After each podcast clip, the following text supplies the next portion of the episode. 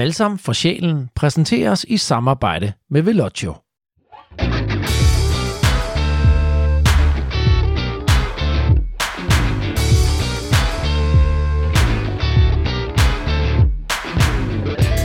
Du har tunet dig ind på Balsam for sjælen. Podcasten, som tager udgangspunkt i det gode liv på og omkring gravelcyklen. Vi hedder Anders og Dean, og vores mission er at give ordet til alle de gode mænd og kvinder, som elsker at kaste sig ud i naturen og op på cyklen. For når gravelcykling er allerbedst, så er det rent balsam for sjælen.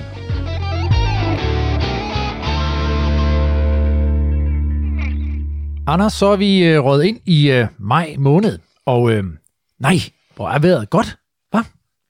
Ja, var det højt? mikrofonen var sindssyg høj. Åh oh, ja, ved du hvad, Nu, du, jeg, så, så vågnede jeg fandme her mandag aften. det, kan, det Det kan er være, du, om længe. du blev stukket af en æderkop i nat, du vågnede op med sådan noget øh, super hearing. Er du sindssyg? Er det bedre nu? Jamen, jeg er så klar. Nu. Nå, men det er godt så. Det skal ikke være ubehageligt for dig. Nej, det er, nu det er bare en fornøjelse. Godt. Øh, det er maj måned, Anders, og øh, vejret har skinnet øh, længe. Der har været lidt regn, det var godt for haverne, men øh, nu er solen tilbage, og de lover øh, sådan en 20 grader her også det næste stykke tid. Det er bare dejligt. De snakker om sommervarme. Åh, oh, ja, vi kan godt lide det. Ja, det kan vi.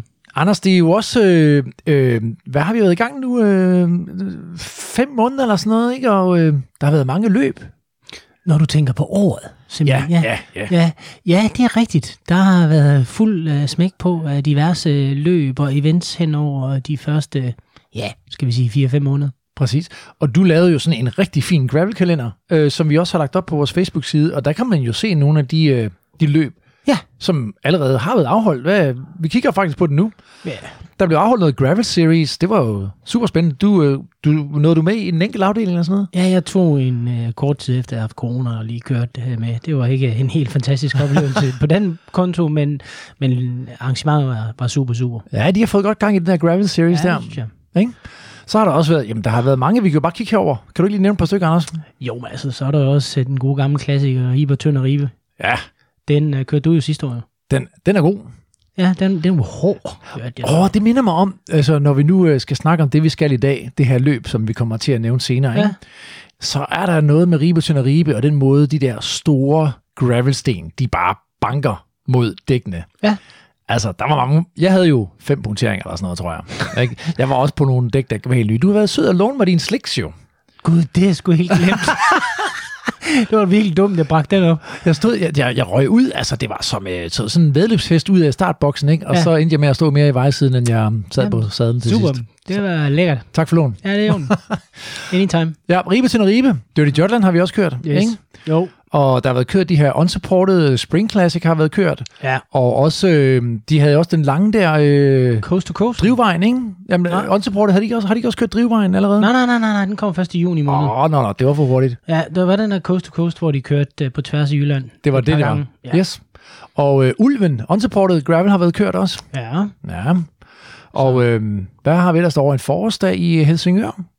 Ja, den, uh, det er jo også en gammel, uh, det er vel sådan en halv, uh, cro- hvad hedder det, cykelcross-agtig uh, landevejs. Det er en af de der, hvor man altid diskuterer, hvad skal vi have på et dæk, ikke? Jo. Så er det blandet underlag, Ja, det ikke? må man sige. Blandevej, som de siger i Norge, ikke? Ja. Så øh, ja, Gre- Grejsdalsløbet har været øh, skudt i gang, og jamen, prøv der er mange løb. Øh, Og det fortsætter. Det fortsætter i en lang evighed. I- Hvorfor sidder vi og snakker om løb? Det gør vi af, af en bestemt årsag, ikke også? Jo, det gør vi. Fordi løb er også lidt indgangsvinkelen på, øh, på dagens afsnit. Vi øh, har jo tit nævnt løbet. Vi har altid omtalt det som Dirty Kansas, Ja. som øh, nu hedder Unbound Gravel. Ikke? Det bliver kørt over i Kansas i USA, i øh, Flint Hills derovre.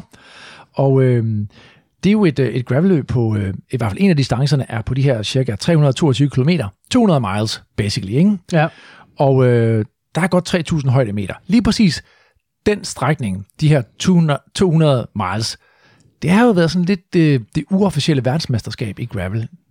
Ja, det har det været. Øh, men det er jo sådan lidt en varm kartoffel i øjeblikket, ikke? Det må man sige, Alt fordi nu, øh, spørger, tror jeg. det, nu, nu er der jo sket det, at UCI har meldt sig på banen med en, øh, med en øh, World Champion Series, og jeg ved ikke hvad.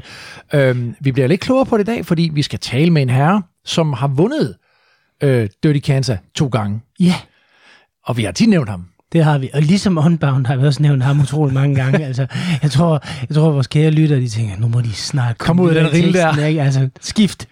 Vi skal nok komme ud af rillen, det Ja. lover vi. Ja. vi, vi, vi. I skal bare lige, fordi når man sidder og joker med, at man får en fyr som Ted King med i sin lille, danske, snæversynede øh, Nietzsche-podcast, ikke? Rulle, øh, pilser i navlen podcast. Så, så når det endelig sker, så skal man også støje lidt omkring det. Det skal man. Det Fordi, skal man. kære lytter, I skal nemlig møde Ted King i dag. Ja. Øhm, vi har været simpelthen så heldige, at øh, vi har fået serveret ham lidt på et sølvfad, Anders, ikke? Jo. Vores nye øh, samarbejdspartner, Velocio, som laver det her lækre øh, kvalitetscykeltøj med enorm fokus på, på bæredygtighed, de har jo en masse ambassadører, og, og derfor var vi jo vilde med, at de ville lege med os, for vi tænkte med det samme, vi nævnte også i vores forrige afsnit, at vi ville stikke, stikke snablen dybt ned i den der øh, ambassadørpose, ikke? Jo. og så trække, vi havde jo ikke regnet med, at vi skulle trække, øh, altså, råder kongen med det Nej. samme, vel? Nej, og så gik det jo faktisk ufattelig stærkt. Jeg Ja. ja. tror, det var sådan noget fredag eftermiddag, og så øh, skulle vi optage mandag. Ja, vi lagde sådan føler ud, og så øh, det var- pludselig så, øh, Ja. hello, øh, Anders and Dean, this is Ted. It's time. It's time.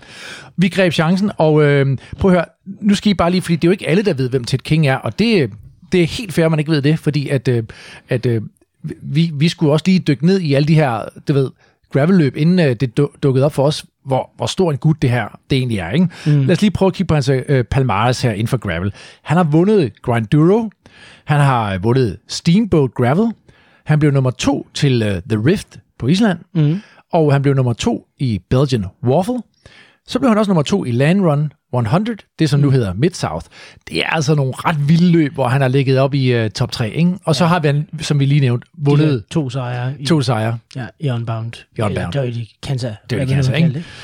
Øhm, så prøv at høre, det er en, øh, det er en utrolig øh, sej gravelgut, øh, vi skal have på banen i dag. Og øh, vi vil også gerne takke Velocio for at gøre det hele muligt. Velocio har også en gave til øh, jer lyttere, og vi har faktisk lavet et opslag ind på vores Facebook-side, hvor vi øh, har skrevet lidt om, hvem de er, og at I kan vinde en øh, Lux Bib og en øh, Concept Merino Jersey. Og måden, I vinder det her lækre cykelsæt på, det er simpelthen ved at skrive jer op til deres øh, nyhedsbrev. Og det kan I roligt gøre. Det er nemlig øh, fede gravel-nyheder fra hele verden, øh, portrætter og tips og tricks til øh, alt muligt inden for gravel. Det er, det er et skide godt nyhedsbrev. Men I skal gøre det øh, via det link, som vi har lagt ud, så øh, det er den eneste måde, I kan se, at, et, at det ligesom kommer fra os. Ikke? Jo. Så I deltager øh, i konkurrencen om at vinde det her cykelsæt, hvis I gør det via det link, som vi har smidt op på vores Facebook-side og på vores øh, Instagram. Nå, nok om det. Anders, øh, inden vi lige øh, sparker den i gang med Ted King, skal vi ikke lige smide lidt ekstra fakta på ham, ikke? Jo, lad os gøre det. Du, øh, du kan lige fyre den af her. Ja, ja, jeg skal gøre mig, øh, give mig et forsøg. Ja, nu prøver jeg lidt. Men det er også lige meget. Hvad hedder det? Han er en øh, 39-årig gut, og han har egentlig kørt øh, 10 år som professionel. Og øh, øh, fem år af dem, det foregik faktisk på Worldtouren. Øh, Liquidas og Cannondale Pro Cycling og Cannondale Garmin. Han er sådan en Cannondale-fyr, ikke? Ja, en Cannondale Ja, det var også amerikansk, ikke? det må man sige. Ja. Og øhm, derudover så har han faktisk kørt øh, fire Grand Tours. Øh, to øh, Giro, som han har gennemført. Og så havde han øh, et par intermezzoer med, med Tour de France, som måske ikke gik helt efter planen. Øh, for eksempel i øh, 20, øh, 2013, der øh, blev han diskvalificeret øh, på grund af tidsgrænsen med 7 sekunder øh, på fjerde etape. Jeg vil godt lige sige noget om den der, den der, øh, øh, den der diskvalificering, ikke? Fordi jeg læste lidt op på ham på et tidspunkt, i forbindelse med, at vi skulle over og køre Lanterne Rouge i Dirty Jutland. Ikke? Ja, det, det her med at køre sidsten. Ja, Ikke? Der gik faktisk sport i det med Ted King til sidst, fordi, og det er der faktisk sket nogle gange, så meget, at uh, Tour de France Sport ændrer reglerne, fordi der gik sport i til sidst, om man kunne være den, der kom sidst over målstregen, inden for tidsgrænsen. jo jo, det er rigtigt. Det er rigtigt. Så, så der kan faktisk gå sport i at være sidst. Ja, Ikke? ja, jo, jo. Ja. jo. Nu, fantastisk øh, parallel over til vores Dirty Jutland. Der. Ja, det synes jeg. Hvis Ted. King kan, så kan vi også. Okay. Ja. Øh, Men det lykkedes ikke for ham, det lykkedes for os. Nå, nej, tilbage. men, men, men det der så egentlig var lidt, det var så, øh, hvad hedder det, øh, etape 4, han blev nødt til, at, eller han udgik på grund af den her diskvalificering på de her 7 sekunder, men det der lige er forhistorien, det var så, at han hjalp øh, Peter Sagan frem til en sejr øh, på første etape, og der styrtede han så, og for at slå sin skulderled og brækker sit skulderblad. Så han har egentlig kørt, det må jo så være tre etapper med en skulder, der var slået led, og et brækket skulderblad. Det, det er alligevel også noget. kan Jeg synes, sige. det lyder som en sej uh, gravel gut.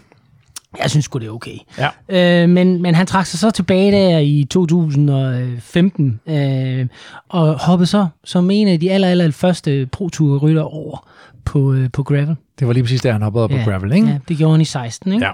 Sådan, godt opsummeret, Anders, der. Det var lige hele hans cykelpar der, øh, du lige kogt ned på tre minutter, sådan cirka. Nu bor han øh, i øh, Vermont, i Richmond, lige der op nord fra øh, New York. Han øh, bor sammen med sin kone Laura King, som også er tidligere professionel. De har en datter Hazel, og øh, så er der en lille dreng på vej her til juni. De bor på et øh, lidt større landbrug, og jeg ved også, at han har gang i sådan en øh, maple syrup produktion. Faktisk laver han sådan et produkt, som er et energitilskud, øhm, og det gør han, øh, det hedder Untapped, og øh, han, jeg ved, han går meget op i det, fordi at, øh, det er sådan noget uden tilsætningsstoffer og øh, naturlig energi. Han er en øh, kæmpe ambassadør for øh, cykling. Han har sine egne velgørenhedsprojekter, og øh, så laver han også øh, gravel events, øh, blandt andet sammen med hans øh, kone Laura. Han er heller ikke øh, på den lade side, Anders. I 2021, Ej, der tjekkede du lige hans, øh, hans Strava. Ja, ja, det er sådan en dejlig sladehang, ikke? jo, det er. Og så går man jo derind, og så kigger man, om han havde i 21, der kørte han øh, 20.000 øh, kilometer og øh, 291.000 højdemeter, ikke? Jo. Og det er jo en, altså så en mand, der primært kører på gravel. Så han har alligevel øh, brugt et par timer. Det må man sige. Udover at være, øh, du ved, øh, familiefar og med en dreng på vej, så har han da fundet tid til det. Ja, ja, og så har han så planlagt de her 20 gravel events i øh, 2022. Sådan. Så er han ligesom introduceret. Det, ja. øh, det er Ted King, og øh, skal vi ikke bare springe ud i det? Kære lyttere, glæd jer til at møde gravel-legenden, cykelfilantropisten Ted King. Velkommen til Balsam for sjælen. Anders, uh, so we can finally, finally welcome uh, the one and only Ted King, legend of gravel, yes. to, our, to our little podcast here in Denmark. Yeah, that's quite a scoop we did there. Hello, Ted. Greetings, gentlemen. Thank you very much for having me. Uh, absolutely, it's a it's a big pleasure here. Um, uh, we talked about you many times in this podcast, and um, now uh, it's hard to believe that you're actually um, sitting here talking to us. You're in uh, Richmond, Vermont, and and it's uh, there's a six hour difference from what I, I gather. That is correct. Uh, yeah, we had a little bit of back and forth to figure out the the time to make this work for both of our schedules. Um, but it is a beautiful sunny afternoon here in Vermont. It's two thirty here, so yeah. what I think eight thirty your time, and yeah, all things good. Have you already been out on your bike, or? Um... Uh, I have. There is a lawnmower going by, so I will. we don't try hear, to mitigate that we, as best as possible. Yeah. Så, så uh, Ted, han render lige ud og stopper uh, græsslåmaskinen. Kan vide, om det er sådan en robot, eller sådan en mand, der går rundt derude? Det er godt at vide. Det er Nej. godt at vide. Nej. Was it, was it a robot, or was it actually a person mowing his lawn? No, it's it's it's spring is springing here. So um, we we own a very large property. We have ten acres, and it's largely open field. So as much as I have grand ambitions of you know spending all Saturday afternoon mowing the lawn, and drinking a beer, and just enjoying the land. Unfortunately, that takes like four hours, and that's time that I'd rather spend on the bike. So uh, Yeah. we have a service that has just arrived to mow our lawn. Ah, fantastic. Wow, that makes sense with 10 acres of land. Yeah. Yeah. Yeah. Cool. You, you have to have time to ride your bike as well. So you, but you, you, you have been you have Good. been you have been out on your bike, you said. I have, yeah. Today, uh, uh, coincidentally, and I say this as a joke, today's my first double session in probably six years. Um, I did a little bit of mechanical work, so now in this phase of life, I'm my own mechanic. So I've been working on a bike, and, and I I took apart a hub and rebuilt the hub. That was last night, and I wanted to test out the bike, so I rode for an hour today just to make sure it's working. Everything is working. I have some big races coming up, and then this afternoon, a friend is coming in from New York, which is not far, but also not close, and we're going to go for a mountain bike ride. So Sounds it's, nice. Uh, it's fitting it all in, and and inadvertent double sessions as a result. That's yeah, fantastic. yeah. You're only you're only 300 miles north of uh, New York City, so you're you're you're very close. That is correct. Uh, and conveniently, he's just coming directly west across a lake, so his distance, albeit involving a ferry, is a little bit less. Nice, Ted. Uh, uh, fixing a bike and working on the hub that sounds kind of um, nerdy. Uh, is, is that something that you had developed after you stopped being a pro uh, cyclist, or you know? Yes, yeah, I'd call myself something of a bike nerd. Um, it's not as simple as complaining about bike woes and then showing up at the next training camp or race with a bike and saying, "Can you fix this?" Um, I have amazing sponsors, so I have the ability to to say, "Hey, X, Y, and Z might need to be replaced or repaired." Um, but then, yeah, you know, the part arrives to me, and, and more often than not, I prefer to work on it myself as opposed to bringing it to a variety of really great bike shops nearby, uh, just for that self independence that I I think we enjoy. Cool. That's that's. We are going to talk today about um, um, Dirty Kanza now called Unbound Gravel. You won it twice in uh, 2016 and in 2018, and it is a self-supported race. So uh, it's good to have some skills uh, working on the bike, I guess. Accurate. Yes. Um, yeah, we'll leave it as simply as that for right now. But yeah, it's helpful to be a little bit independent and be able to think on the fly. Yeah. So, Ted, we are going to talk about this um, unbound uh, gravel. You won it when uh, the name of the race was Dirty Kanza. It's uh, mm-hmm. out, out, there in uh, Emporia, Kansas. It's a mm-hmm. it's a I don't know if you call it a small town. I guess twenty five thousand people live there, and it's in the Flint Hills. Um, can you just uh, tell us a little bit about what the what you meet when you arrive to uh, Emporia to join into this event? What what kind of scenery is it? Um, the scenery is it's on one hand very austere and and blank and bland, in that it's flat farmland. Um, but I mean that in a in a very positive way. It is it's beautiful. Um, I mean, especially you start early in the morning, 6 a.m., and the sun's rising, and the sky is all colors of pink, blue, purple. Um, and I don't know, it's just it, there's something about the landscape that has become very beautiful to me, um, having spent many years and many hundreds of miles going across this landscape. Um, what you need is pretty basic nuts and bolts. You want uh, a bike built for gravel. Um, you want a very durable tire because the tires there are, I mean, sorry, the, the road conditions there are very rough and the, the stone is sharp. You want a tire plug kit, a repair kit, spare tubes, CO2s, etc., um, and a hydration pack and a lot of bottles because you're going to be drinking a lot in the very, very warm temperatures of Kansas. Yeah, and and when you come into the to the city, try to describe the scenery because it's it's it's it's a town that's just gone bike crazy for that for those days, right? And it's it's festivities, so it lasts more than just a Saturday of the race. It's like a whole week of uh, of things going on. Sure. Yeah. I mean, it would be interesting to to to be there over the course of a month or or a year. I mean, I'm very good friends with the race organizers, and so you know they talk about how it's just revitalized the town. Um, it is a city of I'm making up a number. Uh, call it fifty thousand. I mean, it's a university town.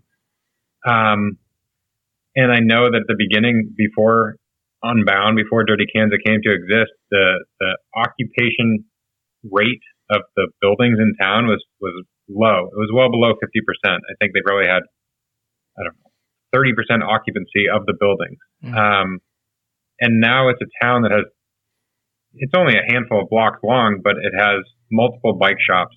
Um, it has, and then the week of the race, you know, the whole town is just bike crazy. Um, flags and, and bike paintings all over the place. And it's just, it's a really cool, fun scene. Um, I don't want to drive you guys crazy with the audio. We hear your lawnmower. I also have AirPods. no, Listen, fine. It's, it's okay. all good. We no hear worries. you, but we also hear your lawnmower guy, and it's it's it's, it's entertaining, you know. So um, you know, okay, at, at least exactly. we, well, we, I'll we take know a photo of the lawn afterwards. Yeah, so excellent. Yeah, what, yeah, we, hard work then, then we know he's not falling asleep out there. He's still working, you know. Yeah. Oh, he's working hard. yeah. But also, Um, Another thing, I, I, I no, but it, when I heard the podcast uh, with you, uh, your own podcast about the the Dirty Kanza as well, you you realized that the Emporia city was like more or less infected, if you could say, with Like that, a frenzy, yeah. yeah, with, with gravel. It's like the restaurant are called also related to gravel and so on and so forth. Yeah. So it's like totally embedded in the in the city. Yeah, they have they have slogans like uh, "Ride bikes, drink beers." They have the gravel roastery and uh, all, all. You know, it's yeah. like the gravel mecca. Exactly. If For gravel nerds like us, it's like, ooh, wanna go? just, just, It to- is. yeah. It's fascinating. I mean, it's what I feel like it's what every gravel event aspires to be. In Yeah. that, you know, they have the support of the town infrastructure, to have the support of the municipality and the police and the hotels and the businesses. I mean, that means everything for event organizers, which yeah. I say as an event organizer myself. Um, so, yeah, it's it's it's something really cool. And then to speak of what you just mentioned, the number of people who are doing their first ever gravel event who are from that town is astronomically high. And that's mm. their, you know, they, they only got into training because they stumbled into town the evening of the event the year prior. It's a festival. It's a whole street party. They say, "Oh, this is kind of fun and crazy," and and you know, there they are one year later on the start line. Hmm. So, yeah, it's and, infectious. And, it's really and we, cool. If we look at the history of this race, it started in 2006. There was only 34 uh, uh, riders showing up uh, at the at the starting line, and now we're mm-hmm. up about 4,000, I think, in in 2021. Yeah, and that's that's capped purposefully. I mean, it's there's only so many people who can stay in the town with the infrastructure they have, and and yeah, there's a lot of events that are capped for those reasons, and, mm. and Unbound is one of them. So a heck of a lot of support and interest. It's amazing. Yeah, and and one of the things that you talk about in your uh, podcast, King of the Ride podcast, that you have made um, some. Uh, you just uh, recorded an episode. You told us this morning, the 88th ep- episode. Indeed. Yep, 88 this morning. That's amazing. It's amazing you had uh, the time for that, Ted. But yeah. Anders and I listened to this one that you did in uh, 2018. You did it uh, the morning right after that you won the race. You you you slept for some hours, and you were talking to one of the uh, officials. Uh, uh, of the race, and he he he hadn't slept yet. He was he just came right from you know sort of like uh, packing up and everything. Yeah, uh, that's my good friend LeLan, who I mean, I think there's probably some sort of emotional high that you're on for having hosted this party for the previous for the previous day, but then also the previous month and year. Hmm. Um, yeah, that was a hoot. I mean, that was. Yeah. I know that he is going to get some sleep soon afterwards. He was probably in good practice because he was two very young kids at that point. Hmm. Um, and yeah, just have a have a fun conversation. It, it was it was really fun to I mean, you were you were being very polite and actually saying, "Now I th- also think it's time for you to go to sleep" and so on. And then he kind of took over the podcast and started asking you tons of questions, which was really really fun. So he was yeah. on a high. exactly. Yeah. Well, yeah, we had done a we had done a conversation the two of us previously. I forget exactly when. Um, and was, I think that was meant to be a bit of a back and forth, and I asked him most of the yeah. questions. So this was him on a bit of a, a retaliation phase, yeah. and just peppered me with a heck of a lot of questions. And and if, if listeners, uh, if if you want to listen to this episode, I th- yeah. you need to go into King of the Ride podcast that uh, Ted King does, and I think it's episode three or something like that. Um, and uh, you're you're coming in fresh from from winning the race. Let's talk about that race in 2018. What was that race like? Oh man. Um, well, it was successful from a result standpoint. Um, I think in every experience that I've had, it was incredibly hot. Um, um, I was, I had won it two years prior, and then the year prior, in between 2017, I suffered a whole handful of flat tires. So that was a bit of a, uh, you know, I thought I had the fitness to win it again, and that would have been nice. So yeah, I was on. I wanted to prove that it wasn't just a one-off fluke that I had won the race in the first place. Um, hot, hard, as has happened every single year. The, the competition was that much more fierce. Um, I mean, we can talk about this whole evolution in the first place. But, you know, that first year was a handful of pros from a variety of disciplines, and then 2017 all the more, 2018 all the more. Um, and so, yeah, I mean, it was a it was a very hard fought race, and it was two roadies in the in the final bit, and I dropped my friend Josh Berry, and I went on to victory. Fantastic. You you you said in 2018, um, I was dying a thousand deaths. Sounds like a hard race. Yeah, yeah, that, that's that's an interesting point, which I bring up to everybody who's considering doing the race. No matter how good you feel, or no matter how badly you feel, you will you will ride a roller coaster um, of emotions and of sensations throughout the day because I guarantee there will be points where you feel really really bad, which is atypical. You know, your your, your normal race, the person who wins the race, they they feel the most good so they're still fresh at the end, or they still have something in reserves at the end. Whereas Mm. this, it's such a long outing, like you will you will really suffer But, at but some point after 150 miles. yeah, what what's the worst part? Is the heat, or is the terrain, or is it the wind? Because I also heard that Um, there's like no trees. Yeah, Correct. Yeah, it's accumulation of all of those things. I mean, I think yeah, it'd be a totally different experience if it were 20 degrees cooler, Yeah. degrees Fahrenheit, um, or 20 miles per hour less wind, or or or 2,000 less feet, fewer feet of climbing. I mean, it's just such a cumulative effect. Like the race is not terribly hilly, but there are hills all throughout the day. If you're it's it's almost guaranteed to be windy, and then because you're doing a, such a massive loop, you're going to get headwind at some point, tailwind at some point, crosswind at some point. Um, so you really do just have this massive experience of of everything you're going to have on a bike ride. Hmm. Um, so sorry to answer the question. What is the worst? But maybe it's just Maybe a it was- combination. Yeah, maybe it was just a combination. yeah, the combination. That's as good as answer as any. yeah. But I think it also goes into, you know, because we are going to ask you for a bit of advice. You know, uh, who better to ask advice from than than than someone who's won the race uh, twice? You know, so so coming over to the race, we have a Danish rider, Mads Christensen, who's going to go, and uh, he's also a former uh, pro uh, tour uh, cyclist, and he is going to race the fourth of June this year at uh, Unbound. You will be joining as well, correct? That is the plan with the qualifier that my wife is due on June 12th with our second child.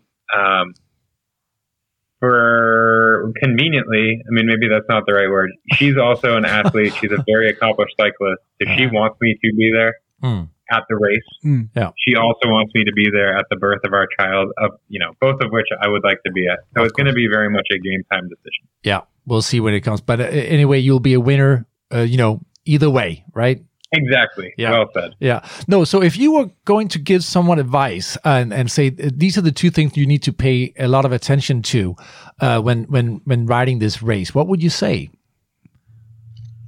Um, I would suggest a very durable set of tires. Um, I mean, I mentioned that before, but I really can't stress that enough. You're basically using mountain bike tires. Um, Which width are you riding on there? rolling. How wide millimeters? uh, I run this past year. I ran a 44 millimeter slick, which is very atypical. I mean, most people run some sort of knobby tire. I don't want to call it a risk, but uh, I mean, I think it, in my calculated decision and working with my tire manufacturer, we decided, and, and with success, I finished fourth last year, uh, that a slick is, is the right choice for me. Uh, but, you know, call it from 40 all the way out to, you know, a 48 or 50 millimeter tire would be great. Um, and then a really thick, durable tire. So that's, and then everything that, that revolves around that in that first piece of advice, you know, bring tire sealant, bring plugs, know exactly what you're doing so that it's not a mystery. They're now mowing directly below me. Below you. Okay, are you in a, some sort of Um, cabin? Are you in a cabin up in the trees? Are you? How, how's you? No, we have really comical insulation, so I could go to the other side of the house and it would probably be identically loud. Um, And far, as far as, as, as what what about physical condition? Uh, what you can prepare for as far as your physical? Is there anything there? Um, you're out in the scorching sun. You're, uh, you know, you're. It's a long race. mean, I think it that enters a level that I, I I don't feel comfortable telling people here is what you should do because most people who do the race and do the event are there to finish. They're there for Mm. a personal achievement, and so I don't want to give advice like you need to train seven plus hour rides in the scorching heat just to accustom yourself to that. Because if you're coming from northern climates like where we are, where presumably you are, you don't have the ability to, to chase super warm weather without spending thousands of euros, thousands of dollars in order to go to warmer climates. Hmm. So I guess that's less important. Yeah, go in with as much fitness as you can. Another great podcast, in my humble opinion, is the one that I did at the tail end of 20, 2021 pod, uh, uh, Unbound, where I did a did a conversation with my co-founder of Untapped, this maple syrup company that I co-own, and he did Unbound on what I would argue is the least training of anyone who has ever done that race ever, which is a great spectrum of, of insight to have. And I really encourage you to listen to it. Um, so call it, you know, mid June 2021 when that one came out. Um, you know, I think it is doing the most you can with, with the time you're allowed. Mm-hmm. Um, if you have family and, and work and other obligations that don't allow you to train 10 hours a week, well, then do whatever you can. Do three hours a week. How do, like, how do you are allotted a set period of time and you're going to go out and ride your bike and it's hmm. going to be hard and it's going to be exposed and it's going to be hot and windy and you're going to hopefully finish. But then also know that you're with a great number of people who have not finished the race and that's sort of the invitation to work really hard the next year. How did your friend finish? Did he uh, pure will or was it yeah, I guess so. He is. I mean, I think it's worth listening to the podcast, but basically, he's like, I'll. He has so many obligations outside of riding. He's not a cyclist by any stretch of the imagination. He has so many things that pull him in so many directions: work, family, recreation, etc. That he knew for this set period of time and for these 200 miles, he has nothing telling him to do anything except pedal your bike. Hmm. so that's all he did. Okay. Yeah. And so it was sort of that, that sense of freedom that we all have desire for cycling in the first place. But I, I, I know there are two things that you do need to have sunblock and pickles, right? Uh, most certainly sunblock. If you do Unbound without sunblock, I think you're bananas. Yeah. Um, and so, sponsor plug Zealios, Z E A L I O S, is a terrific skincare company and, and sunblock in particular. I have eaten pickles, but I've not eaten pickles in every event. I've not eaten pickles in every event that I have had success at. So pickles are a good bonus. People do like some good pickle juice. Yeah. Well, maybe we should just tell our listeners why we're talking about pickles because I think you you actually did bring some at some point, didn't you, out on the race? I have had pickles in the race. Well, you know, what do they do? To go full circle in the two things, and this is a great piece of advice, especially for Mads, because you know he's coming from the other side of the world for all intents and purposes. He's coming from Europe. There is no neutral support, and so he and everybody else needs to know that you one must be self sufficient to know where you're going to get water and nutrition at the two or two and a half aid stations that are out on course. Um, what people are often doing is going on Craigslist and hiring support because so much of that town is in, invested in the race. There are people who will be hired for as little as free and maybe pay them, you know, a nominal amount of money to go out and be support. But the last thing you want to do is not be able to finish because you don't have support on course. So those are those tidbits of homework that are mm. different than a world tour race or most other gravel races. Do you know any numbers uh, as far as like how many calories you were consuming on, on, on, on you know during the race? Uh, I'd ballpark. I mean, I'm consuming call it 300 or 300 plus calories for 10 hours. So consuming some three to 4,000 calories. Okay. Which certainly sounds like a lot and is a lot. I mean, that's what one and a half times what you should have in a typical day as an adult male. But then I'm also burning like 10,000 calories. So hmm. how exhausted and dehydrated and empty you are at the end is, is just wild. And you were using a CamelBak, right? Uh, as far as water. Sure. Yeah. Uh, I mean, it's so hot and now they've gone from three rest stops down to two. Um, that means the distance you're going between between stopping is that much further. So yeah, I've gone two bottles, one one CamelBak. Uh, some people will start with two bottles. Some people will, eh, you know, any number of things. Frame bags full of full of hydration. Um, I think your better bet is to have too much hydration than too little, and definitely that's, that's a tough thing to go through. Yeah. Finally, can we just talk about a little bit about the the the setup and the and the and the group sets? Are you doing a one by or a two by? Uh, these days on my gravel bike, I'm riding a SRAM one by. Um, I have a 46 tooth front and a 1050 rear. And that's sort of just a good average for for it's a drivetrain that I don't change no matter what the gravel race is. Um, I could do a super hilly one, I could do a perfectly flat one, and that's just what I'm going to run. Um, uh, let me think. I mean, uh, you know, that is on the bigger gear side, so maybe you could go down to a 42 tooth chainring or a 44 or even a 40. Um, yeah, as simple as that. There's your answer. Uh, is it electronic shifting or mechanic? Yep. Yeah, this is SRAM ETAP AXS. ETAP. Okay. Mm-hmm. Cool. Um, let's just uh, just briefly talk about some of these riders that have been uh, you know participating, and and these are you know big names. Um, Pete Stetina, Ian Boswell, Winston 2021, um, ten Dam, Alex uh, Howes also, and then um, mm-hmm. an, an, outsider, Colin Strickland. Um, and he won in 2019. I think he's the only rider who came under the 10 hour limit. Um, but but he wasn't a pro uh, cyclist. Um, he he just came from, he came from somewhere else. Well, not pro in the call it traditional sense, but Colin has a massive engine. Um, he came from the the single uh, fixed gear bike race scene. Um, so he's a bike racer. He's he's done quite a bit of road racing at this point. Um, he lives in Austin, Texas, which is a, a American hotbed for for road racing, especially. Um, I can't speak to his exact list of Palmares, but he was it was no fluke that he won, and it was not a surprise to me or, no. or anybody in North America. No. Um, so yeah, he's got he's got quite a motor. But do you think that's what's exciting about gravel the gravel scene right now? That you have all these different types of cyclists competing against each other.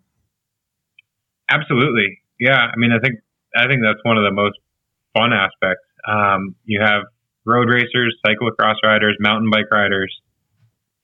Like I said, fixed gear criterium racers. Um, um, yeah, a heck of a lot of folks coming from the world tour. Um, what's fascinating to me, and I maybe never thought it would be possible, is there are junior riders and young riders, U23 riders now in America who are, they see gravel as their stepping stone to whatever that next phase is in their career.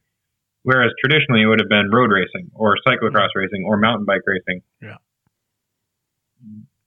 those genres of cycling, especially road racing, are, have really taken a hit in America. Mountain biking is quite strong. Cyclocross is a little bit neutral, and road racing is down in a really big way. Mm. Whereas gravel is booming in North America, and they're training and focused on on cycling in the sport of gravel as much as they would be in any other genre, and so they're finding tremendous success. Whether that takes them to the world tour or, or wherever, who knows? But it's the kind of thing six years ago when I first got into this gravel world that I, I never would have anticipated then. That is what we would be seeing now in such a short period of time. We we love to hear stuff like that. That's yeah. fantastic. But and and that could really actually be interesting yeah. that you suddenly see gravel riders then moving into the pro tour. Maybe that's the other way suddenly. Uh, but why did you go into gravel? Um, uh, I mean, I think it speaks to the the times, I I retired at the end of 2015. I'd raced on the road for 10 years. Mm. Um, I enjoyed my time. I I was very happy with. I mean, 10 years seemed like a good round number. Hmm. Um, mm. I was 32 at the time, and I was just I don't want to say over it, but I felt like I could continue the trajectory I was going as a domestique for another five or 10 years or I could try something totally new and different. Mm. And by by no means in 2016 did I think that it was going to involve gravel because gravel was not a thing in 2016. No. Um, what I was doing is I stepped away from the world tour. I um, I pieced a handful of sponsors together, beginning with Cannondale, um, who had been a longtime partner. Uh, SRAM and Zipp were companies that I'd worked with for a whole bunch of years. Velocio is a cycling clothing company that I, I had close connection with. And, you know, I cobbled these things together and, I, and at that point, 2016, it was to work with product launches and work with their PR teams and their marketing teams and, and you know, go to working R and D and and test equipment out.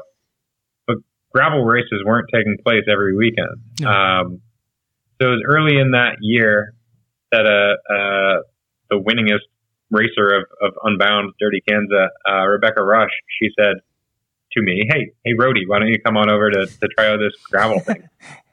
and she took me under her wing, and, and it was it was great. It was a really fun experience, um, and I had success in that first year, 2016.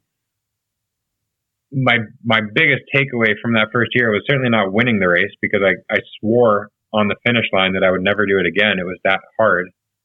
Um, and it took about 11 and a half months for me to agree to come back. uh, my takeaway memory from that first race is just the community, the party of the finish line, the all of these things that you've never seen in in traditional road racing.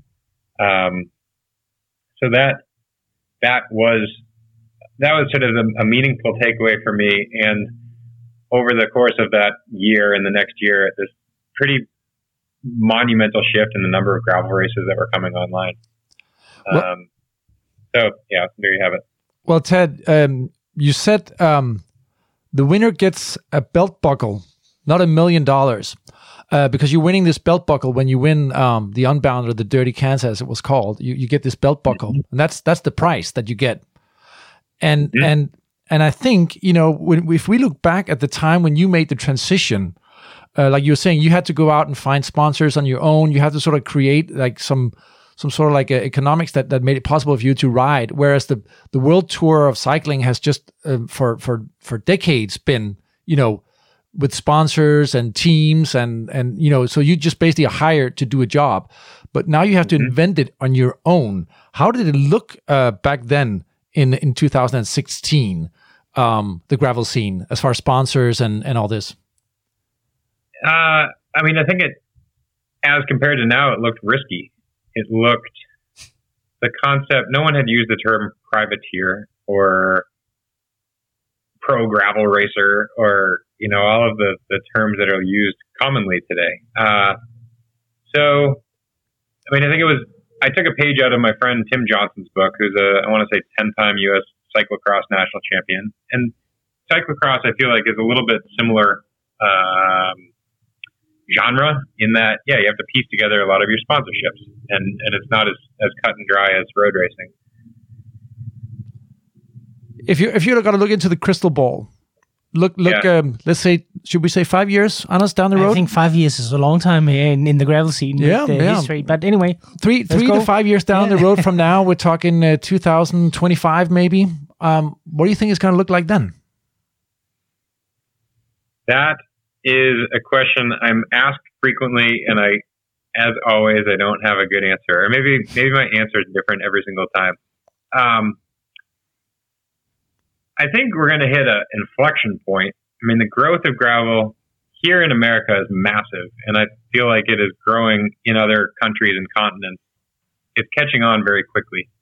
Um, I think there's just there is something different in the states that doesn't exist elsewhere. I mean, European cycling is is so well known as a as a result of World Tour racing and the Tour de France and all these big big uh, cycling cultures that is still foreign here in the U.S.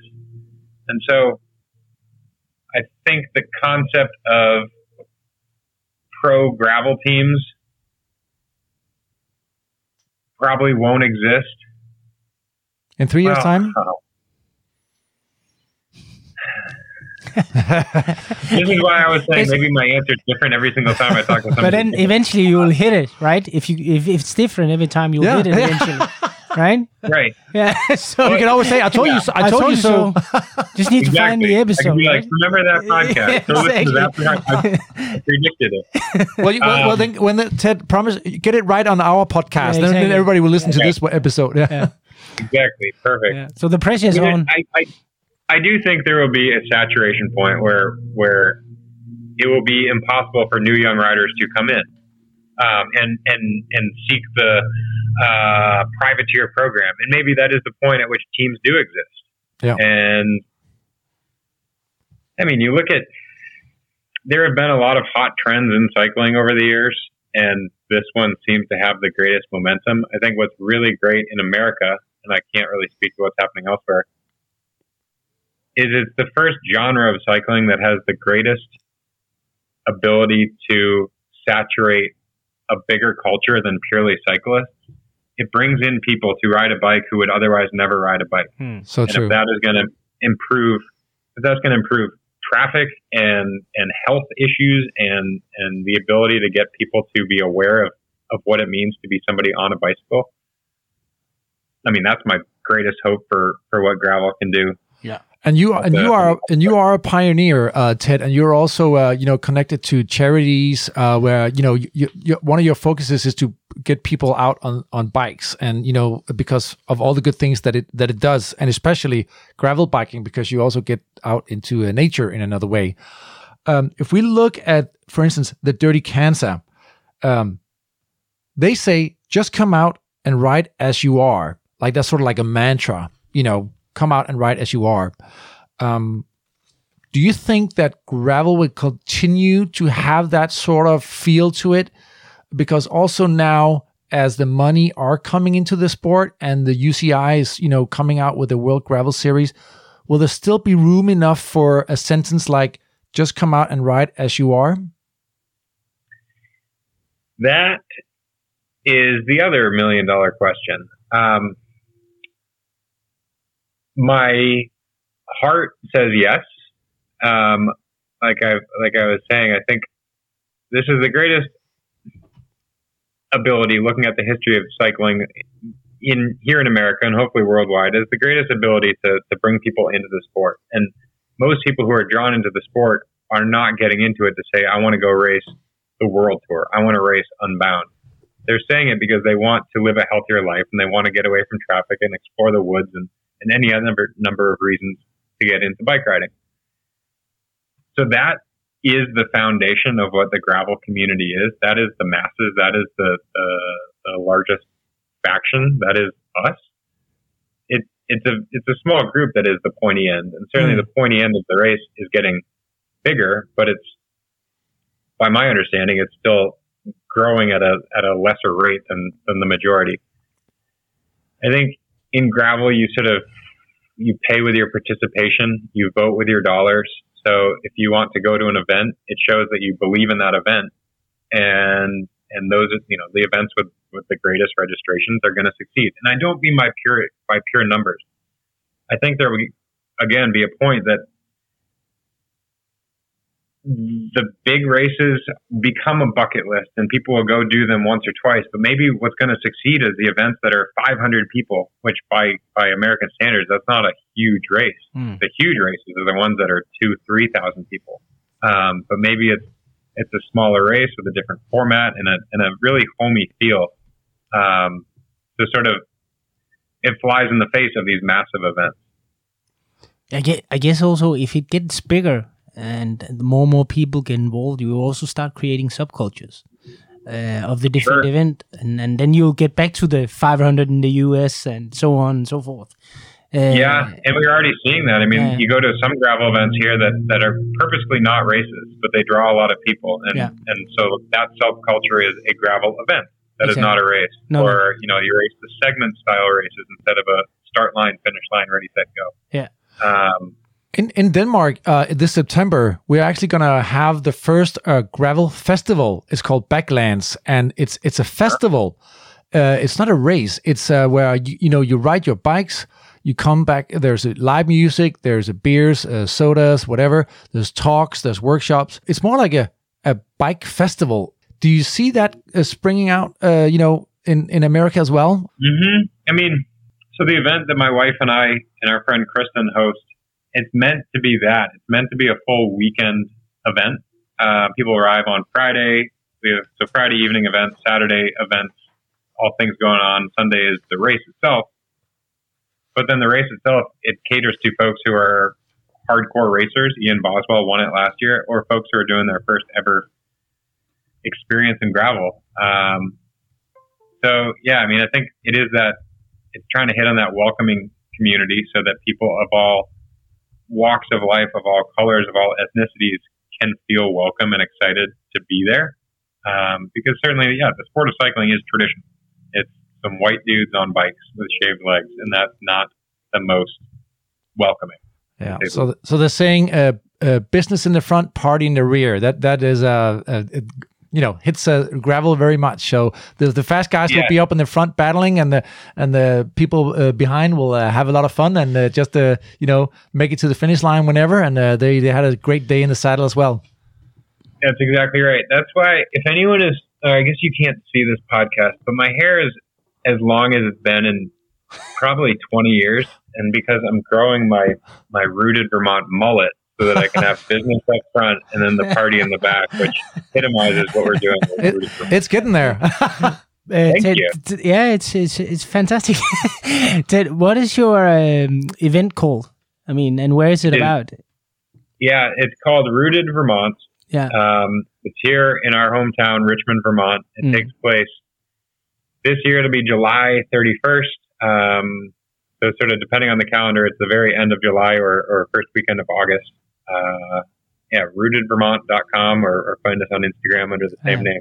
Cool. Yeah. That's your wife, Laura, that's uh, uh, creating that event, right? Yes. And our really good friend, Kristen Motley. Yes. Awesome. Okay, we're just going to start wrapping it up, uh, Ted. But before we do, um, let's just talk a little bit about the UCI World Gravel Series. Uh, what do you expect of that? You know, there's been a lot of talk here in North America of what that is, and and I think what we've seen is a lot of these world tour racers coming to gravel. The, the names you mentioned, Stetina, uh, Boswell, uh, Kiel Reijnen, and then current riders, Alex Howes and, and Lachlan Morton. Um, you know, the list of people who are in the world tour, who have been in the world tour, who are racing gravel races is high. The UCI, from the rider's perspective, does not have stand in high regard. Um, it's about rules and it's about all sorts of things that it feels sort of antithetical to gravel because gravel is supposed to be all raw, loosey goosey, fun, gritty. so, by my estimation, I don't think the UCI gravel thing is going to have a great deal of success in North America. And this goes back to what we were talking about a minute ago, where there's, I think, a different perspective of what, where the UCI lives in North America versus mm. versus in Europe. Like yeah. the UCI is is World Tour and it is Tour de France and it is Liège, Bastogne Liège, and Paris Roubaix, and all these races that that especially Europeans do know and appreciate. And I think that's going to be a magnet. I think a lot of European based. I mean, time out. The UCI is also not stupid. And so they see that gravel has already exploded in North America, and all these folks are like, "Oh, I don't know, what like, should I get into UCI cycling?" Whereas the UCI in Europe, in my opinion, is synonymous with cycling. So if the UCI says, "Hey, a untapped world of gravel riders here in Europe, there's this new series." Before series exists, like you said, Denmark is about to have its first ever gravel event all the UCI stands to do is draw in a huge number of Europeans. Hmm. All at the same time, the Lifetime Grand Prix, Lifetime is a billion dollar company. They have either created or acquired six events. And so now we have the Lifetime Grand Prix, which is six of the biggest gravel and mountain bike events in North America. And they've come together and there's a prize person and all sorts of things that galvanized a series sort of because they wanted to beat uh, they wanted to beat the UCI, in my opinion. Interesting. I don't I don't know if they would have the same answer, but for all those reasons, I think the UCI will will probably succeed in gravel on a on a global scale, but I don't think it'll be a smashing success in North America. Yeah, that is my crystal ball. For, for road road cyclists, we know that it's a you know to to ride in the um, a rainbow colored uh, jersey is just like the you know one of the things that you dream of as a child. but I would assume that that now talking gravel, um, you know, should you race in North America? Uh, should you you know win the Unbound? Is that cooler, or do you want to ride the UCI World Gravel Series? Who is the real world champ? There's going to be so many questions, you know. Uh huh. Yeah, and and you know you're drawn by many. As much as we like to say we're we're an independent privateer and we, we march to the beat of our own drummer. We also have sponsors, and sponsors see the value in being a UCI world champion. And I mean, there's there. Correct me if I'm wrong. I think there exists a UCI Gran Fondo World Championships. Yeah, Yeah. there is. Yeah. I think that carries a rainbow uh, rainbow jersey. Um, But the professionals not allowed in that one. No, no, you can become an right, amateur. and I've seen that's a good point, and I've seen some early documentation from the UCI saying that current World Tour Division One riders are not allowed to race gravel World Championships. I don't know. I mean, I think I think the UCI is also trying to figure it out on the fly, which explains why. Okay, despite the pandemic, we haven't had this series exist yet. Also, they're saying um, they're not going to regulate anything now, as far as like let's say, um, you know, width on tires, or uh, you know, I, I don't Yeah. even know if the aero bar is allowed. I, you know, the very. we can talk a lot about aero bars because uh, you know that was a whole big thing on Dirty Kanza as well. Is it still allowed in Yeah. Unbound? Or the aero bar are. They are okay because I know that you said you wish they would be banned just because if you're you know riding amongst a lot of people it's risky to lay in that aero position but of course it makes sense if you're out there you know getting beaten up by the wind you know to be able to get down in your aero bar so you know it, it it's it's a good tool it's but it's also dangerous It is. Yeah. Uh, I mean, there are plenty of people who, like I said, the masses, right? I mean, there are lots of people who probably would not finish the race for a not four aero bars. And Mm. so for them to finish is fantastic. I think Yeah. But this could be some I of the things that UCI could, you know, have an opinion about. You know, the, you know, there, there could be many things. Yeah. Yeah, my short opinion is if we could ban aero bars from all gravel events, I'd be perfectly happy with it. All right, we'll help you with that. You're, All right. great. So, so that was your thoughts on the on the UCI World Gravel Series. Um, so, what is up for you uh, in uh, 2022, Ted? Oh, goodness. Uh, When you look at your schedule, it, it, it looks kind of full. You have on your it is a webpage very, on your webpage you have a schedule on the races that you want to take part in, right? yeah, Yeah. yeah, yeah. So it's a it's a busy schedule. Um, like in in one month's time, we're expecting our second child. Yeah. Um, the Lifetime Grand Prix is something that in which we're if you want to compete, you need to compete in five of the six races. Yeah. So that makes for a busy schedule. Um, uh, We're counting over Yeah, 20 I mean, races go to- here on your wish list. 20, 20 some races? Yeah. oh my word, that sounds like a lot. Um, well, I mean, and that's the the funny irony is I I love doing these events and rides and races and they're they're work in one sense, but they're fun and and it's not purely a show up and race. I mean, it's like I said, full circle in 2016 when I'm working with these companies' marketing departments. That's what we are there for. Hmm. Um, so Is yeah, if you go to if you go to imtedking.com slash schedule, I'm looking at it right now. Yeah. There are a lot of things listed. Most of them are races, but uh, a couple of one of them is a charity ride that I that I created 12 years ago. Um, one is Rooted Vermont, which is our race, which is, is something that I do not compete in. Um, some of them are fun rides. Uh, the long story short, they're not. It's, it's not 20 plus events cut and dry. It's a lot of uh, and there's a lot of events and then a lot of other things in between. Yeah. A- anyone in particular that you're looking uh, forward to? Uh, actually, this weekend is one I'm really looking forward to. Gravel Locos 150. Yeah. That is in Texas. So Um, wh- why why are you looking forward to that? Uh, I, what's cool about events as you sort of look forward to the adverse conditions. I mean, sure, we want like perfect weather and sunny and dry and nice and blah blah blah. But it's also as opposed to racing in the rain in a in a in the cobbles, like that's terrifying. To race in the rain in a gravel race is like, eh, whatever. Kind of new and different. Um, I did that race last year and it was cold and windy and wet.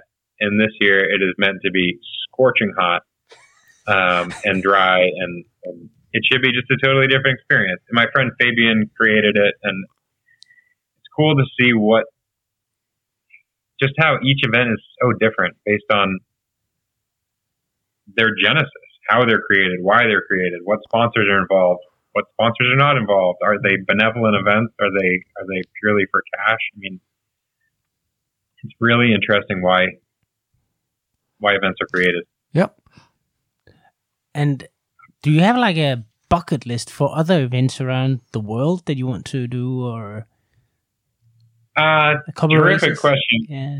I would love my my wife and I never took a honeymoon, and we've we we always we're lucky in that we've traveled to many countries and continents to ride bikes, which is you know pinch me like that's phenomenal. We've never ridden in Japan, and Japanese culture and cuisine really intrigues us. Uh, I know that Japanese cycling is growing and gravel is growing over there. And In fact, it's fun that we're having this international call right now because I got an email from a friend at Cannondale, Japan this morning who asked me details about Unbound. Ah, So, there's your yeah. opening door to Japan, right? Exactly. I said, Oh, here are my here's a little bit of help I can give. Oh, by the way, I really want to come to Japan. Do they have uh, brackets for Cannondale bikes for uh, child seats? You need two of them. Yeah. Well, Hazel, our two year old, is, is starting on the Strider. Yeah. Um, and if you spend any time on my Instagram right Yeah. now, you see a lot of pictures of her on my bike. So, That's awesome. Yeah, saw that. Starting them early, Ted. exactly. She gets the hang of the curves and all of that. Yeah, yeah, Cool. yeah. I saw that. It's amazing. the, the, Uh, the aero, po- the aero, getting into the aero position on the strider. yeah. So Ted, so uh, so yeah, you moved out to the East Coast now. You're you're you know you're becoming a family of four um, uh, very soon. Uh, you're also uh, we just want to ask you a little bit about this because you, you're also into the maple syrup industry. Uh, what is that all about? Indeed. Um, so I don't know if you're familiar with the 10,000 hour rule where you gain professional proficiency at 10,000 hours. This is a Malcolm Gladwell theory. Um, I think you need to tell us just a little. Can you capsule it in a little bit for our viewers? the, the long story short is if you spend 10,000 hours over the course of your young life uh, learning a skill, golf, cycling, violin, something, it's one, they found this inflection point that 10,000 hours, that means you're going to be a professional or you have the, the skill set to be a professional. And so I say, tongue in cheek, that in cycling, I had 10,000 too many gels. And so I was tired of the traditional maltodextrin or brown rice syrup gel that then has synthetic flavoring and, and all sorts of other additives and other gross stuff. Where I'm from in the United States, in the northeast part, which is called New England, that's that's the heart of uh, where maple syrup is produced. It's, it's this region in, in the world is the only place, given the right uh, weather, climate, and the type of trees, these sugar maples, where maple syrup is produced. So I've I've had it forever. It's just a, a taste of home. It's something that I would have when I was racing overseas, and it just you know brought me back home. The full circle was understanding that it is a carbohydrate that does not need to be synthetically flavored and supplemented because it inherently has all of these nutritional benefits, especially helpful for endurance sports. Um, so for years during my world tour career, I was trying to put maple syrup into a gel pack and work with co-manufacturers and co-packers. And, and it wasn't until 2013, my first, maybe second Tour de France, uh, we used that, that launch pad um, and started this company called Untapped. So it is an obsession turned love turned business, and it's really fun to sell maple syrup to athletes these days. Fantastic. We'll have to get some samples over here Yeah, to yeah, Europe and pass them out when we're out riding. I think that's a great idea. Yep. Yeah. In the meantime, check it out. Untapped.cc is the website, or Yeah. just Google typing maple syrup, and you'll probably find it. For sure. So maple syrup, it's not just for pancakes, Anders, even No, though it's also great on pancakes. Maybe a combination of the two would be fantastic to race on. Exactly.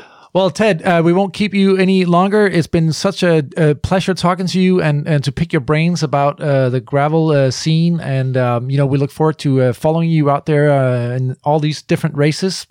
And we wish you also, of course, um, you know, um, the best of luck. best of luck with your your um, second child coming up now. And, um, you know, all the all the wonderful logistics that you're about to, um, you know, experience. Oh, I didn't even mention that. I mean, I really got to go after this. But a highlight of the year is we're we're getting a van. We've had a van which was built basically for, for three people, and now we're we're selling that and doing a van built for four. So we have a very busy summer in store. That's good. That's something also people have been able to follow your van life. Yeah. So uh, there's you know, Ted, Yeah. there's a whole reality series on you guys. You can go in and follow it. you can, you know, listen to your podcast. Uh, also, what's great about your podcast is you don't just talk about, um, um, you know, cycling stats. You also talk to like real people, and and it's great. And it's uh, you even uh, your wife is also on the podcast sometimes. I noticed. Yes, Yeah. we're overdue. We're overdue to have another one. Yeah. Yeah, my wife should be a guest very soon. Great. Thank you so much, Ted. Yeah. It was a pleasure. Thank you guys very much. Take Thanks. care. Take care. Bye bye. Bye. Bye.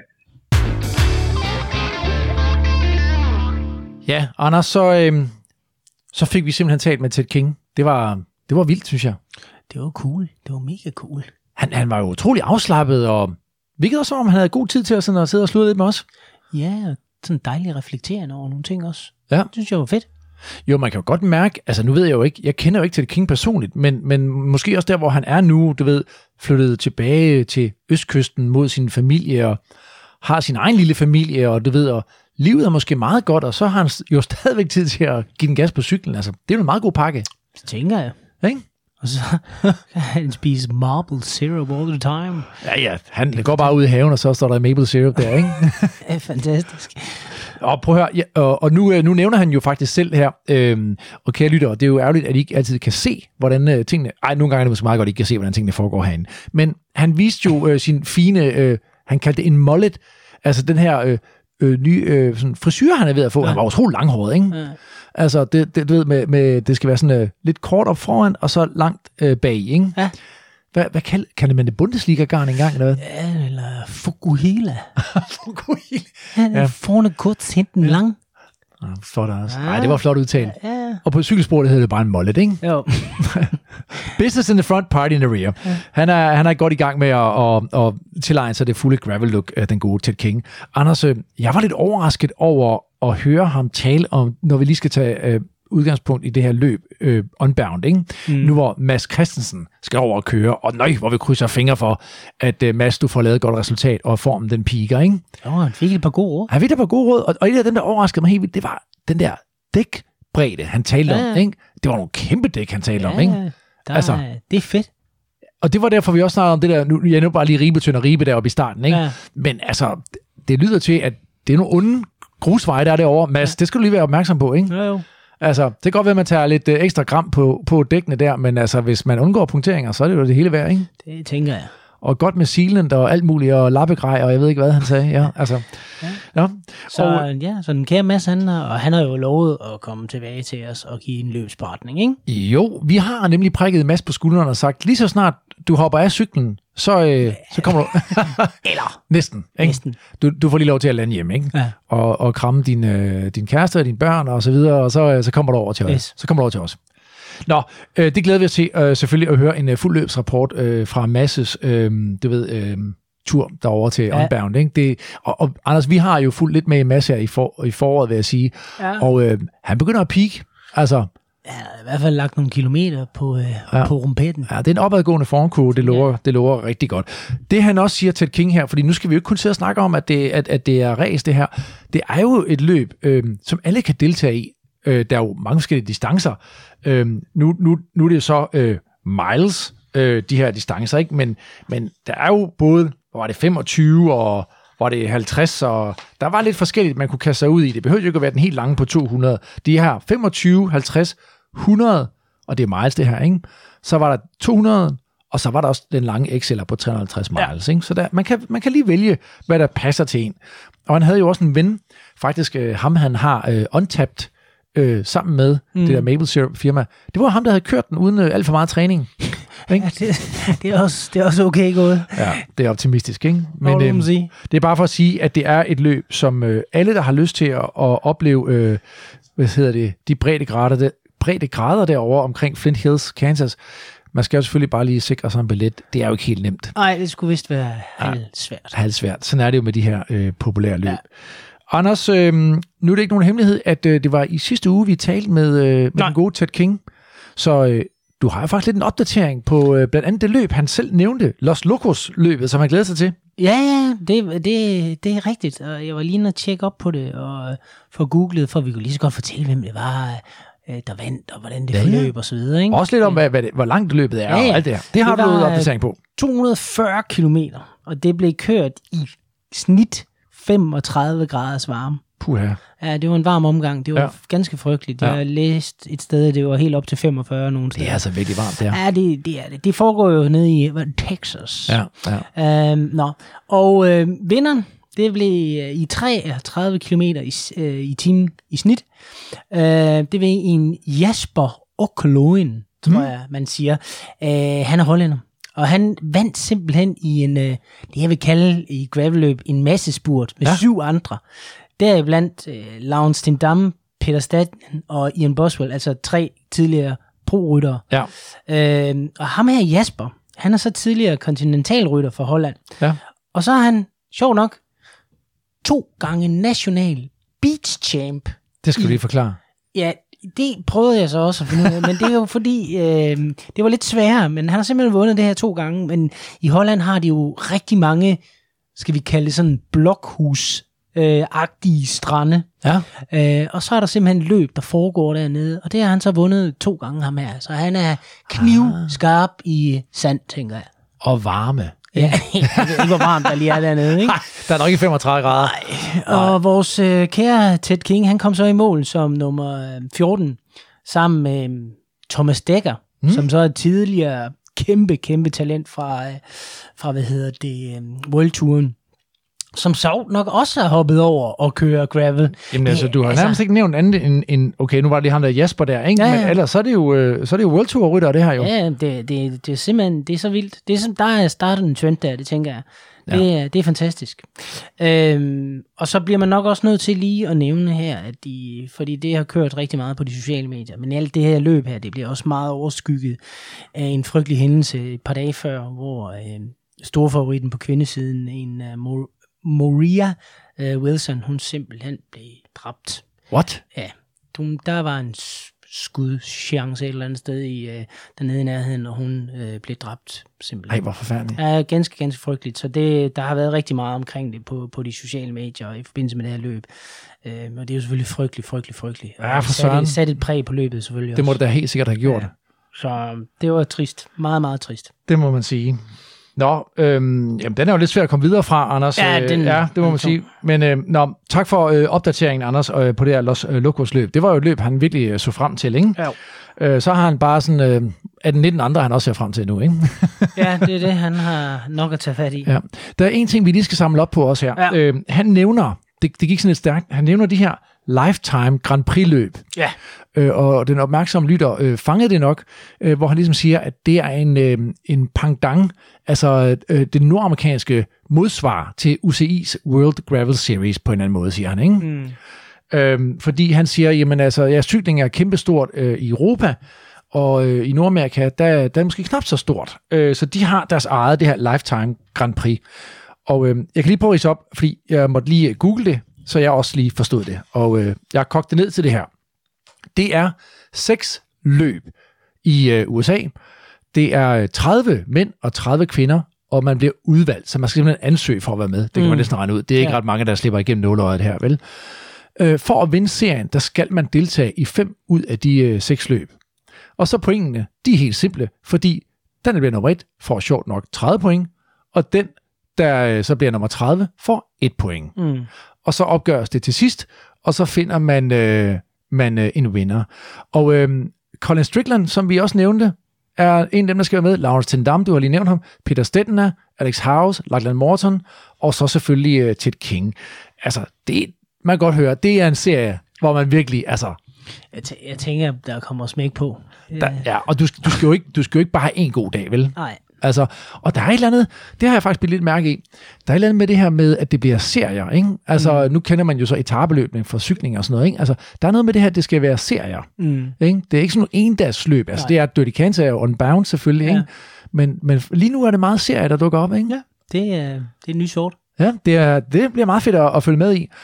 Nå, øhm, Anders, kom vi rundt om det? Øhm, UCI-serien, der var også lige noget opdatering på det, ved jeg. Der, ja, Ja, blev kørt noget ja. der. Ja, fordi der var faktisk øh, det andet løb i den serie, og så også blevet kørt i Australien. Og her vandt der en øh, 23-årig australsk gut, der hed Adam Blesevik. Øh, og han er tidligere ungdomsmester i cykelkurs i Australien. Og han vandt så, sjov nok, mm. igen for en, en tidligere World Tour rytter. Ah. Nathan Hayes, Ja. øhm, som øh, har haft 10 år på World Touren, og i år er gået fulltime på, på gravel. Øh, og det er altså en gut, der har kørt syv øh, Grand Tours og så videre. Sejt. Så øh, det, jeg, jeg føler, der er en tendens. Det er det, Det er der. lidt, det, det er det, jeg ligesom prøver at understrege. Jo, jo, og det bliver spændende at se, fordi nu taler vi jo også om, øh, om World Tour rytter, som ligesom får deres øh, andet øh, forår øh, på øh, gravel-turen. Ja. ikke? Der kommer helt sikkert også til at være nogen, som går direkte ind i gravel-verdenen, ikke? Og det fede er jo, at de her gutter her, tidligere World Tour, de får også lidt bøllebank af nogle unge mennesker. Det er sgu da fedt. det, det, og det, han tæt sagde det jo selv, han synes, det er mega spændende Ja. dernede, at det er sådan både flere genrer af cykling, mm. men også på tværs af aldre og Ja, sådan noget, ja. ikke? Altså, Ja. det, det bliver virkelig fedt at, at følge med i, ikke? Mm. Og så er det jo altid, det synes jeg måske også er spændende, i hvert fald nu, den der lidt øhm, øh, uforudsete faktor, altså du ved, hvor at, at mekaniske uheld, ikke? Altså når du kører ja. unbound, ikke? Du er on your own, ikke? Altså, øh, ja. Du, og, og så der, der, altså, det er ikke bare fysikken, der skal spille, det skal udstyret altså også, ikke? Ja, ja. Det er ikke bare, der kommer ikke en servicevogn og lige hiver en, øh, en cykel ned op fra taget, og så kan du bagefter stå og brugt over, at det var din makker, så den var to centimeter for lav. Altså, det, er- vi er, det er noget helt andet, det her, ikke? Og der er langt op, øh, hvis man har en punktering, og der sidder 10 øh, gutter og kører Ja. rulleskift, ikke? Jo, det er, det er enormt spændende at, at, følge med i. Ja, Anders, øh, nu skal vi lige øh, huske og nævne, fordi det er jo Velocio, øh, som har gjort det muligt for os at tale med Ted King i dag. Og øh, derfor øh, udlader vi et øh, Lux Bip shorts sæt med Concept Merino jersey til jer, øh, en af jer lyttere, som kan vinde den her. Og øh, igen, vi ridser det lige op, det er altså ved at gå ind på vores Facebook eller Instagram, og så øh, trykke ind på det her nyhedsbrev, der fører jer til Velocio, og øh, på den måde så deltager I automatisk i den her konkurrence. Ikke? Gravel er noget, vi giver til hinanden, og det har vi, det har vi strengt opdraget Velocio med, ikke Anders? Det var en stor betingelse Jo, for, at jo. vi, ville, øh, vi, vi skulle være partner, ikke? Jo. Men heldigvis, det er de fuld forståelse for. De er nemlig øh, super fede og elsker gravel. Så lige afslutningsvis noget, vi skal huske at også sige, det er, at øh, den 4. juni, kære lytter, sæt et stort kryds, øh, især hvis du er på de her øh, kanter omkring København, for der sender vi øh, vores første sådan rigtig live podcast, og det gør vi ud fra Shelter 214, Det som er er, vores første.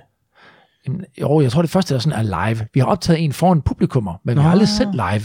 Ikke? Nå, så vi skal sende live? Ja, Det har jeg ikke forstået. Nå, var det fedt. jo, Anders, det, live det betyder, at øh, det er lige nu og her, ikke? ja, ja, det er jeg med på, Og så er der ikke noget, jeg troede, det var og ligesom ved du, hvad der sidst. så ikke er? Så er der ikke noget viskeleder. Nå, for fanden da. så, kan, så, så, så, så, så, når det er sluppet ud, så er det afsted, ikke? Så skal vi altså lige arbejde lidt på manus til den gang. der, Det skal så, vi nok. Så bliver jeg da helt... Men nu skal jeg fortælle dig, hvorfor. Det kan jeg så fortælle dig. Ja. Ikke? Hvorfor, hvorfor vi sender live. Det gør vi simpelthen, fordi op ved Shelter 214, som ligger på Værløse flyvestation, der ligger en skøn café her. Vi sender sammen med dem, og også med øh, Backlands Gravel Festival Series. Det er os øh, tre, der alle sammen øh, arrangerer den her dag. Grunden til, at vi sætter live, det er fordi, at så kan folk jo komme forbi. Ikke? Fordi de ligger jo netop tæt på gravelsporene. Ikke? Så vi tænker, hvis vi nu sidder deroppe, så kan det være, at vi er så heldige, at der kommer nogen ind, der er ude og køre en lækker tur, og der lige gider at sludre lidt med os to. Vi har selvfølgelig planlagt noget, men det er også en mulighed for at møde lytterne, ikke? Yes. Det er det, der er tanken. Vi vil gerne ud og møde nogle af jer. Så der bliver group rides. Øh, jeg ved, Backland står for nogle af de der group rides, der kommer til at foregå deroppe. Øh, og Shelter 214 øh, laver også noget teknikundervisning. De er jo, de er jo ret skarpe på øh, blandt andet MTB også, ikke? Mm. Og øh, De laver skidegod kaffe. de laver sindssygt god kaffe. Og toast. toast. For en god toast. Ikke? God smeltet ost, ikke? Og, Mums. ja, den er god. Og øh, så er der selvfølgelig masser af præmier og alt muligt. Det bliver skide sjovt, ikke? Så øh, kom op til os den 4. juni og vær med, eller så bare lyt øh, med ude fra sporet. Vi sender som sagt live, og øh, mere øh, info om det følger ind på vores øh, Facebook-side. Der kommer lige et, øh, et mere konkret tidspunkt for det. Husk, at I altid gerne må skrive en øh, anmeldelse, øh, der hvor I lytter til jeres øh, podcast, øh, eller smide nogle stjerner efter øh, os. Det sætter vi stor pris på. Anders, øh, er der noget, vi mange? Du var allerede læn- lænet dig tilbage der. Ja, det var meget afslappet. Vi, nej, det synes jeg egentlig ikke. Ja. Øhm, vi glæder os til at se jer. Ja, det gør vi. Så 214 live. Live. Nu live, Anders, ikke? Pas godt på jer selv derude. Vi øh, ses. Ha' det godt.